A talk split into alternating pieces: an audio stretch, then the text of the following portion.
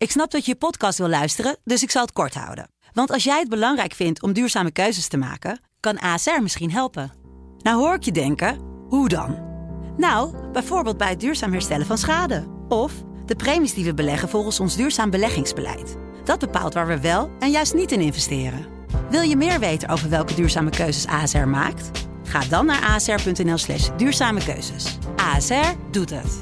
Zo, dan kan je nu lekker naar je podcast luisteren.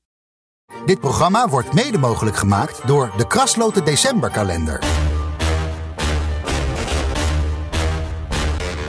Dit is Strikt Privé, de dagelijkse showbiz-update met Evert Zantegoeds en Jordi Versteegden.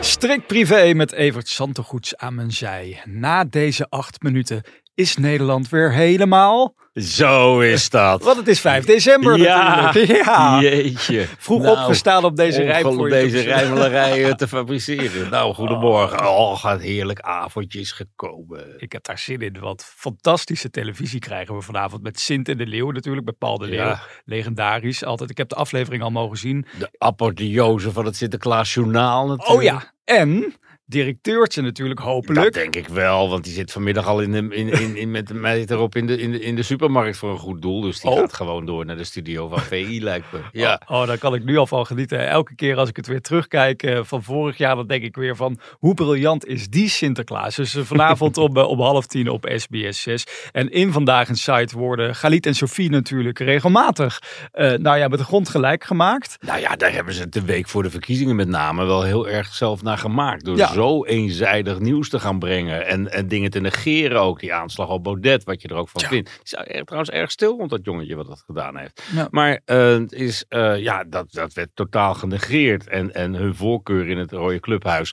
werd wel heel erg duidelijk. En nu reageert Sophie in, in, in de VARA-gids, het clubblad dus, dat ze het zo jammer vindt dat ze zo als zo links worden neergezet. Je, ja, had je dat gerealiseerd toen je daar in de aanloop naar de verkiezingen notabene Ja. mee bezig was. En dat jullie eigen voorkeuren toch wel heel erg eh, de, de, de, ja. de, kostbare zendminuten volgden. Ja.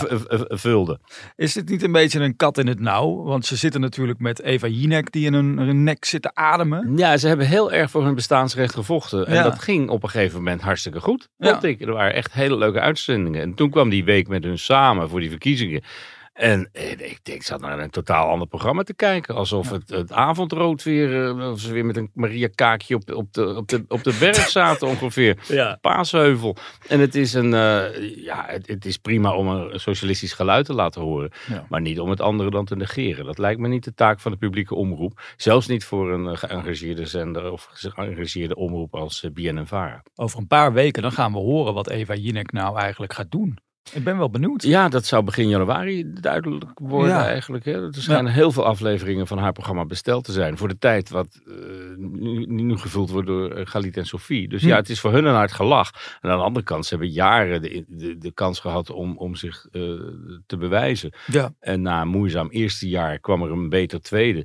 Maar ja, wat ze de laatste tijd zitten te doen is opnieuw weer niet goed. En ik betrap mezelf erop dat ik bijna weer niet meer kijk.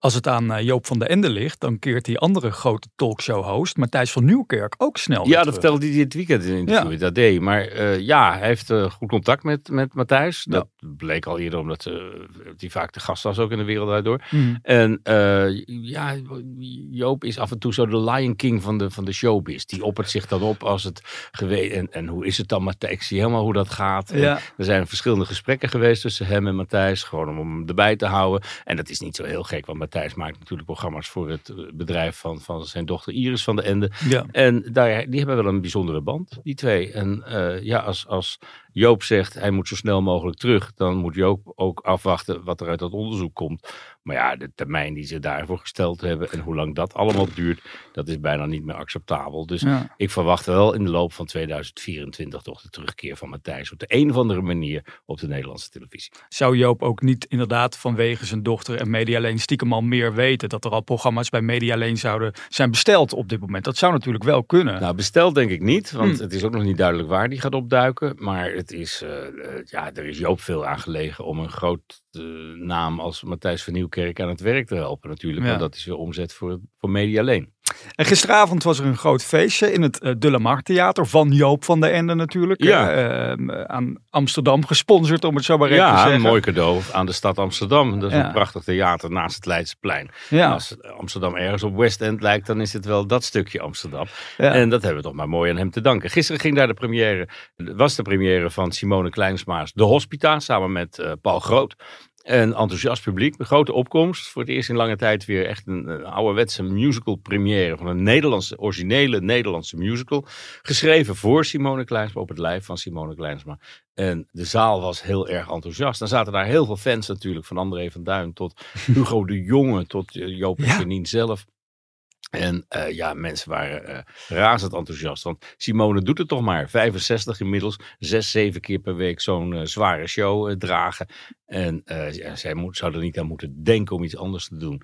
en ja, zolang we van dat talent kunnen genieten, moet je dat vooral gaan, gaan doen, denk ik. Ja, jij noemde de naam van Hugo de Jonge al. Die was daar als woonminister en die pleitte ook voor de terugkeer van de hospita. Die zei ook van we moeten daar weer meer naartoe. We hebben een groot woonprobleem en er zijn Ja. zoveel ruimtes vrij in Nederland. Dus die moeten we allemaal vullen. Dus die pakte daar echt even zo'n Nou, beetje ik vond het wel ingewikkeld, moet ik zeggen. Toen ik net in Amsterdam kwam wonen en bij een hospitaal terechtkwam. Oh, Het was, eh, ik vond het wel gedoe. er komen Ja. er in één keer allemaal herinneringen naar boven Ja, uit die tijd. zeker. zeker ja. Oh, oké. Nou, dat is voor een andere podcast wellicht. Wij hadden het gisteren in deze podcast ook over Suzanne en Freek. Over een huwelijk, net over de grens in, In Duitsland. Gogh, ja, bij Nijmegen over de grens in een prachtig klooster. En eh, ja, dat blijkt dus toe te behoren aan een of andere groepering. Een, een, ja, een secte mag ik het geloof ik juridisch niet noemen, maar Oh. daar heeft het wel een paar trekjes van. Ja. En eh, of zij dat nou geweten hebben, ja of nee. Nou, de wedding planner wel. Ja. Want toen Shownieuws ze confronteerde met alle verhalen over die secte die de ronde doen, zei ze, ja, dat is oud nieuws. Dus met andere woorden, die wisten. Maar of Suzanne en Freek wisten dat zij zich het- te, ga- te gast waren bij een of andere, ja, het, het genootschap van de Ja. transformanten. Ja, zo werd het De genoemd. orde van de transformanten. Nou, als je het googelt, dan wordt het in, in verband gebracht met moord en doodslag. Gatsie. En dat wil je normaal gesproken toch niet op je bruiloft. Nou hebben zij daar een fantastische tijd gehad met al hun gasten. In een hele mooie omgeving, kan niet anders zeggen.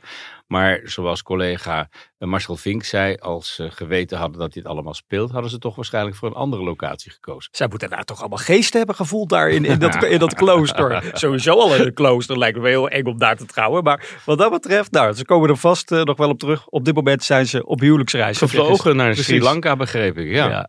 Nog even Glennis Grace, want die gaf vandaag een opvallend, nou, nou, openhartig interview, kunnen we wel zeggen, aan de Telegraaf. Ja, ja, hoe zwaar ze het gehad heeft. En Ja. eh, het is voor het eerst inderdaad weer dat ze media te woord zijn. Jan Uriot heeft ze, eh, eh, wat verteld over haar eh dinnershow. Hè, die, Ja. die stilletjes van start gegaan is. En met succes. Eh, Dat vinden ook geen incidentenplan. Niemand roept of doet iets. Ze zitten gewoon te genieten van, van Glennis Grace. En die fantastische strot die ze heeft. Ja. En eh, ja, ze kijkt wel eventjes terug op die tijd dat ze een taakstraf had en, en, en, en zo het middelpunt van een enorme mediastorm was die ze over zichzelf had afgeroepen overigens. Maar eh, ja, het was goed weer van dat te horen. Ja, en ik vind vooral dat ze zich ook wel bescheiden opstelt. En dat is denk ik wel goed, dat ze zelf ook wel inziet dat ze haar plekje op de bühne weer terug moet verdienen. Ja, ze wilde Ja. rust creëren rond de persoon en Ja. eh, dat is wonderbaarlijk gelukt. Ja, Het is eh ik heb al altijd de neiging om erachter te zetten voor zolang het duurt, maar het is, Ach, dat is dan nooit zo aardig. we gaan het allemaal bijhouden in 2024. Eh, morgen is het weer privé day, 6 december. Tipje van de sluier alvast? nou, we hebben een baby. Een baby. Kijk, daar houden we van. Een showbiz baby. Morgen dan meer over in deze podcast. Zo staat.